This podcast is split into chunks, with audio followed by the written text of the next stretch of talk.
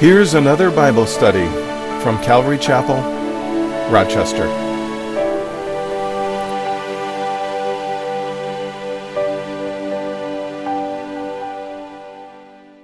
So we're in the book of John today, chapter 7. And the verses that I read earlier this morning um, were John 7:37, and um, these are Jesus' words. In that last day, that great day of the feast, Jesus stood and cried, saying, If any man thirst, let him come unto me and drink. In John 7:38, Jesus says, He that believeth on me, as Scripture hath said, out of his belly shall, show, shall flow rivers of living water. So, a call to those who are thirsty, a call to those that will come to Jesus and drink, and a promise for those that believe on him, out of them, out of the belly, shall flow rivers of living water. So, we cannot live without God saying so. Without God, we do not exist. He sustains our life. He alone rescues our life. He alone redeems our life. He alone renews our life. He alone gives us purpose in life. He alone keeps our life forever. And without Him, we are thirsty. I was speaking with my friend Dan before service, and Dan's a farmer here in the area. A newborn calf cannot live without milk. In fact, within four to six hours or so, it needs that colostrum, it needs milk to live. And it'll die within a day without those precious fluids. For our beef farmer here, if there's an orphan calf, he's got to get out there to rescue it. And it's a rescue story finding and rescuing the thirsty orphan calf and giving it a milk replacer, if need be, and to pair it with its mother, or else the calf will be lost. Human babies, us, are like that too. We need milk right from the get go. And not until about six months into life do babies start drinking a little bit of water. And in fact, you know, all milk contains about 87% water. So, right from birth, that precious solution that God's giving us, there's water in it, and that water is sustaining life. And water is essential to life. So, think about your brain for a minute. It's about three fourths water. Your blood, about eight three fourths water. Your heart, four fifths water. Your bones, your muscles, your liver, all those things that God gave us. And, and what does water do for us? Well, it does a lot of things. Um, it forms saliva, um, regulates the body temperature. It acts as a shock, shock absorber for our brain and our spinal cord. And it helps deliver oxygen all over the body. It lubricates the joints and allows the body cells to grow, reproduce, and survive, along with a lot of other things. We need water. But yet, there's about 700 plus million people in the world that don't have clean water. And there's probably about 4 billion people that may have about a month out of the year that are at risk of not having a continual flow of water, scarcity of water. And again, without water, we die. So the same holds true spiritually. Without Jesus, we thirst spiritually while living on earth, and eventually we will all physically die on earth. The only problem is death is temporary. God gave us a soul, however, that lasts forever. Even though we die on earth, our souls continue. When Jesus returns, he'll give us new bodies for eternity, be paired with our souls. But for those that reject the water Jesus freely gives, while on earth, God will judge them to the worst thing possible eternal separation from, a, from Him in a place called hell. Without Jesus, we die.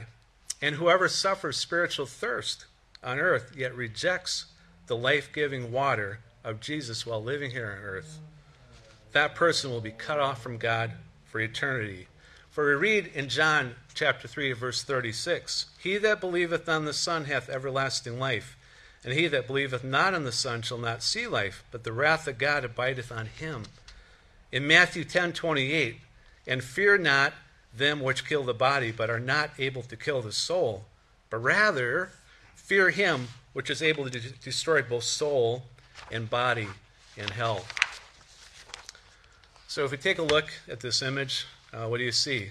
Uh, a dry world map. And around us in the news a lot, we're hearing about climate change. And you think climate change is scary, just think for a minute about hell.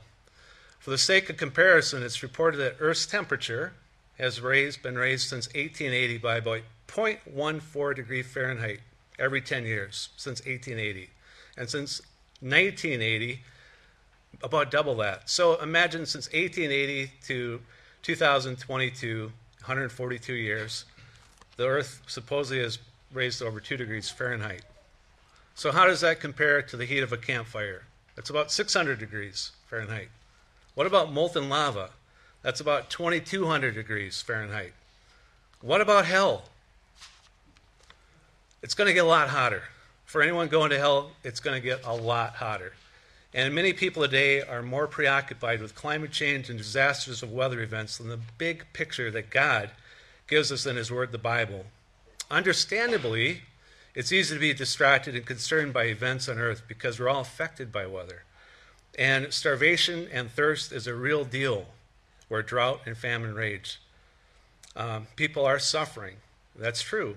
However, if we forget about God and that He made this earth, that He alone sustains this earth, and that He alone will deliver the people from this earth, as the earth dies, which it certainly will, then we'll lose the perspective on what life is ultimately all about.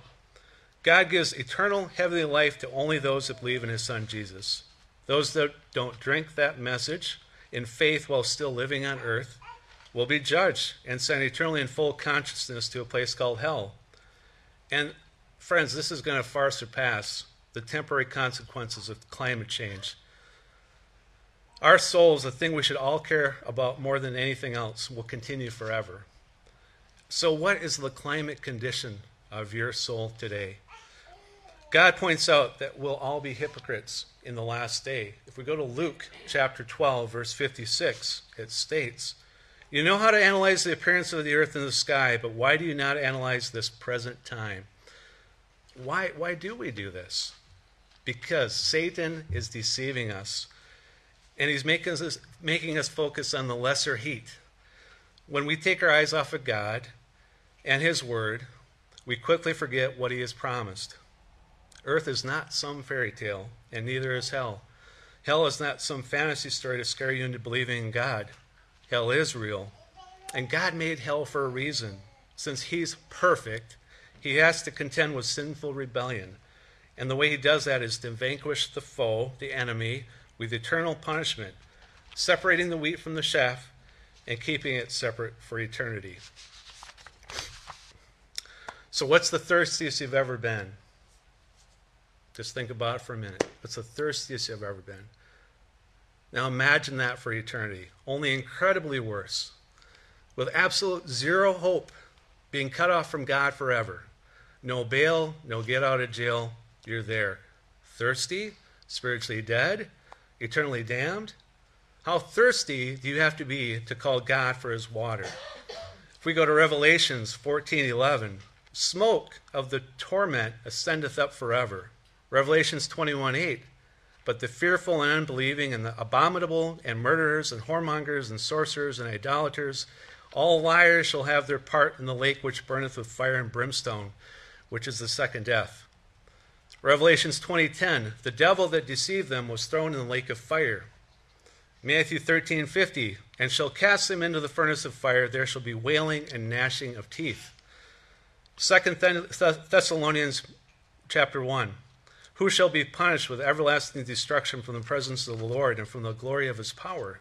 And Psalm 145:20, the Lord preserveth all them that love him, but all the wicked will he destroy. Hell's a real deal. Jesus said in John 7:37, in the last day of the feast. At the time Jesus said this, Jewish leaders were looking to kill him.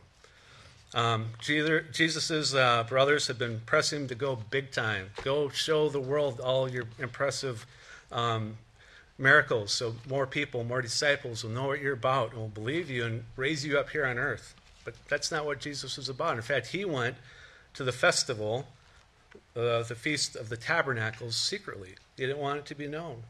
And when he showed up, he started teaching. And when he's, when he's teaching, he said these words that we read this morning.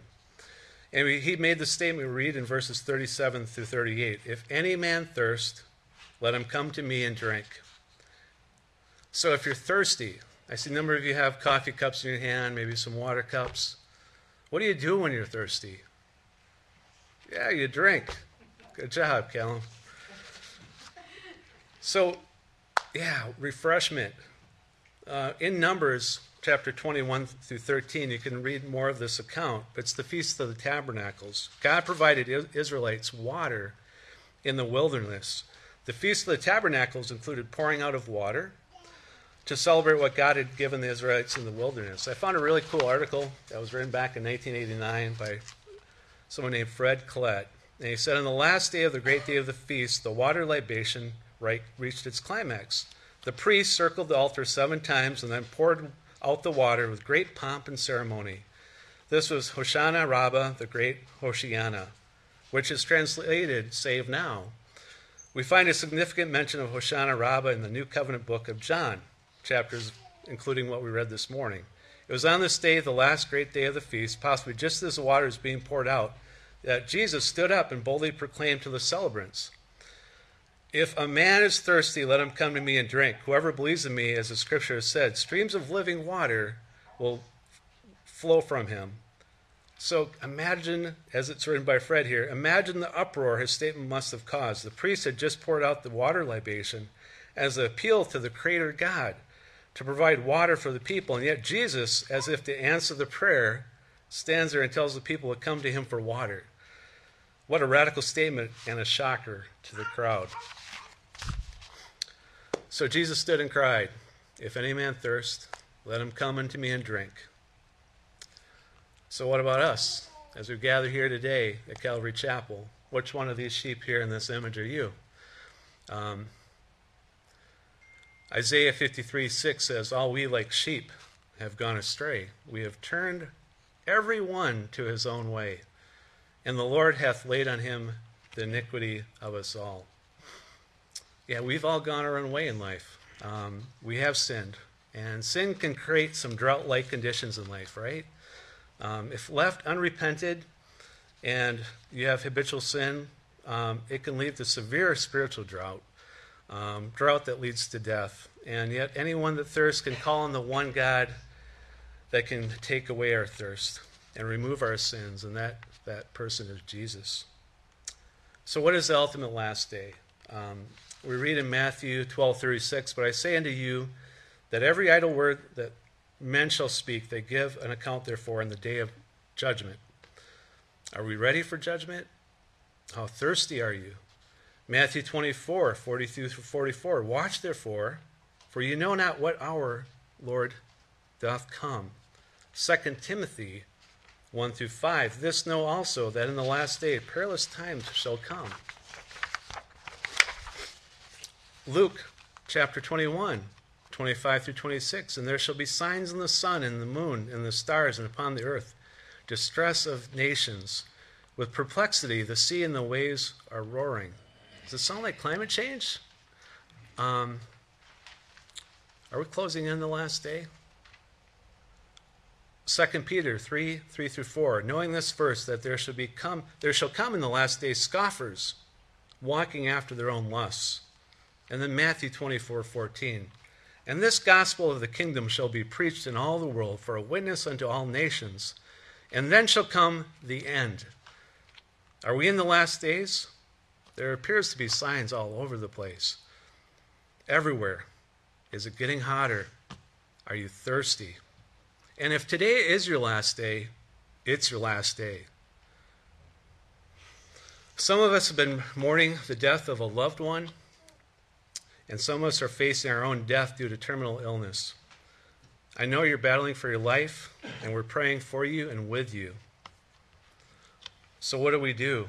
At what point do we get so thirsty we just cry out for help? When you're in the desert of sin and rebellion and facing unescapable death, at what point do you just cry out, I'm thirsty? Jesus, I need your help. Help me. Imagine a desert. When I was a kid, um, and maybe even still today, a mirage was kind of a curious thing. And I looked up the definition of mirage, and it's, it's basically an optical illusion caused by atmospheric conditions, especially the appearance of a sheet of water in a desert or on a hot road caused by the refraction of light from the sky by heated air. Okay, that's a long winded definition, but I remember the old Western movies, if any of you have watched them. There'd be a doomed cowboy out in the desert where his canteen was bone dry, empty, and all he could do was crawl on his hands and knees looking for water. And then out of nowhere, there'd be an oasis, or would it simply be a mirage? And, uh, you know, the mind for us human beings, it plays tricks on us too, doesn't it?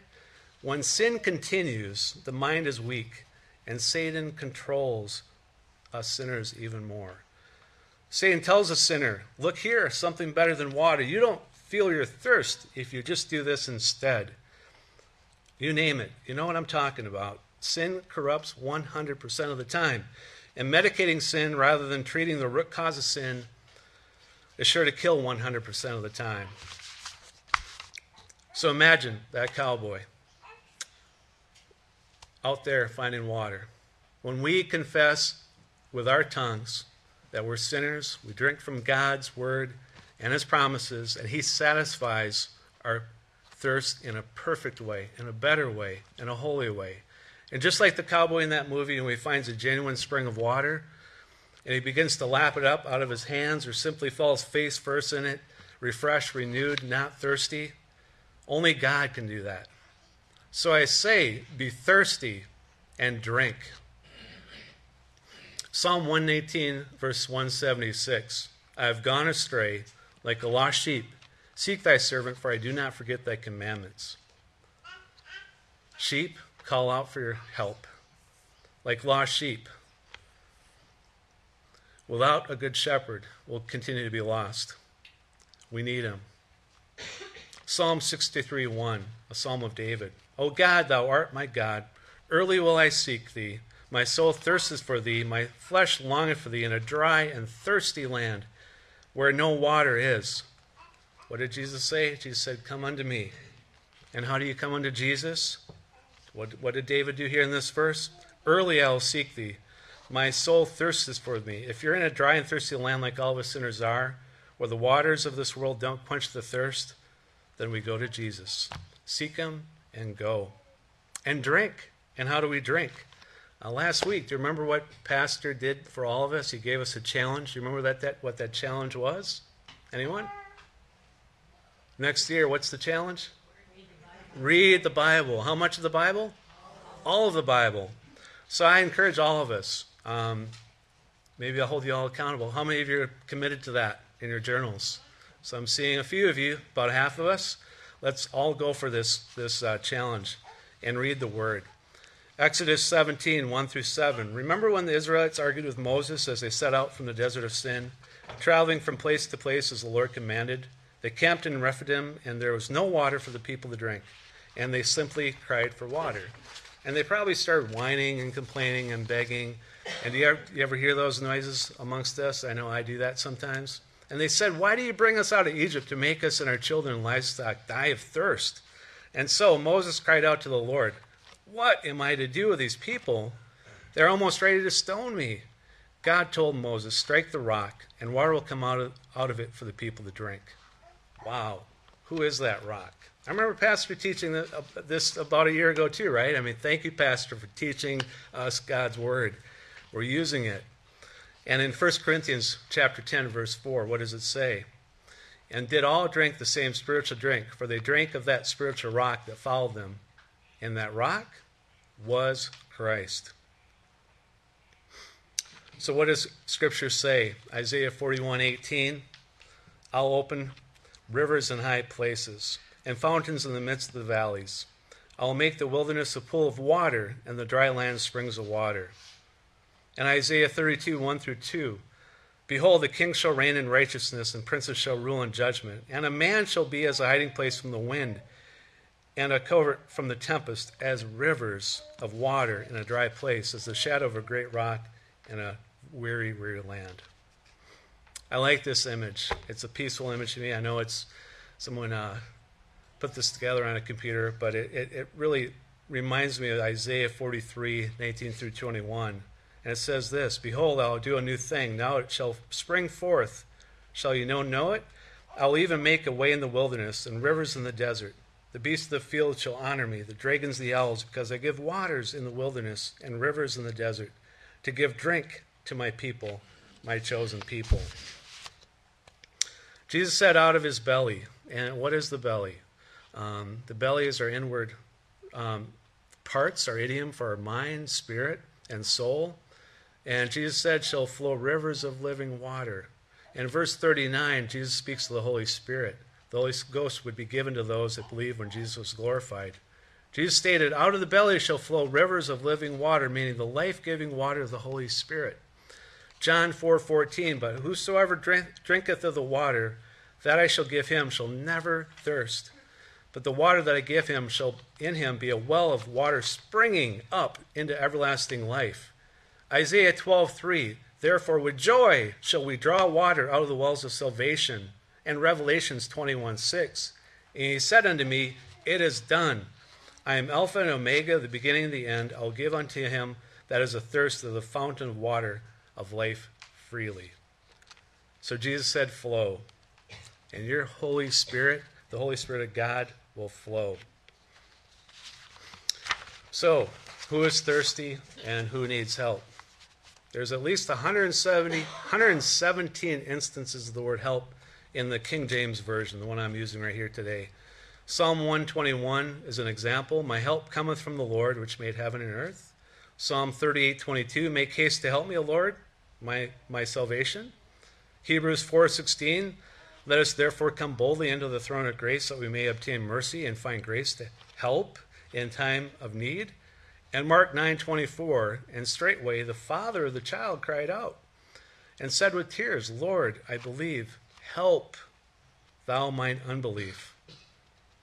Hebrews 13:6, so that, that we may boldly say, The Lord is my helper, and I will not fear what man shall do to me. So God gave us help when He created us. And He's provided for us ever since. Even though there is sin in the garden, there is a fall of man, the sin of man. He sent a Savior to die for us. His name was Jesus. He came to be our help and for us to be the help to others. And Christianity is not a spectator sport by any means.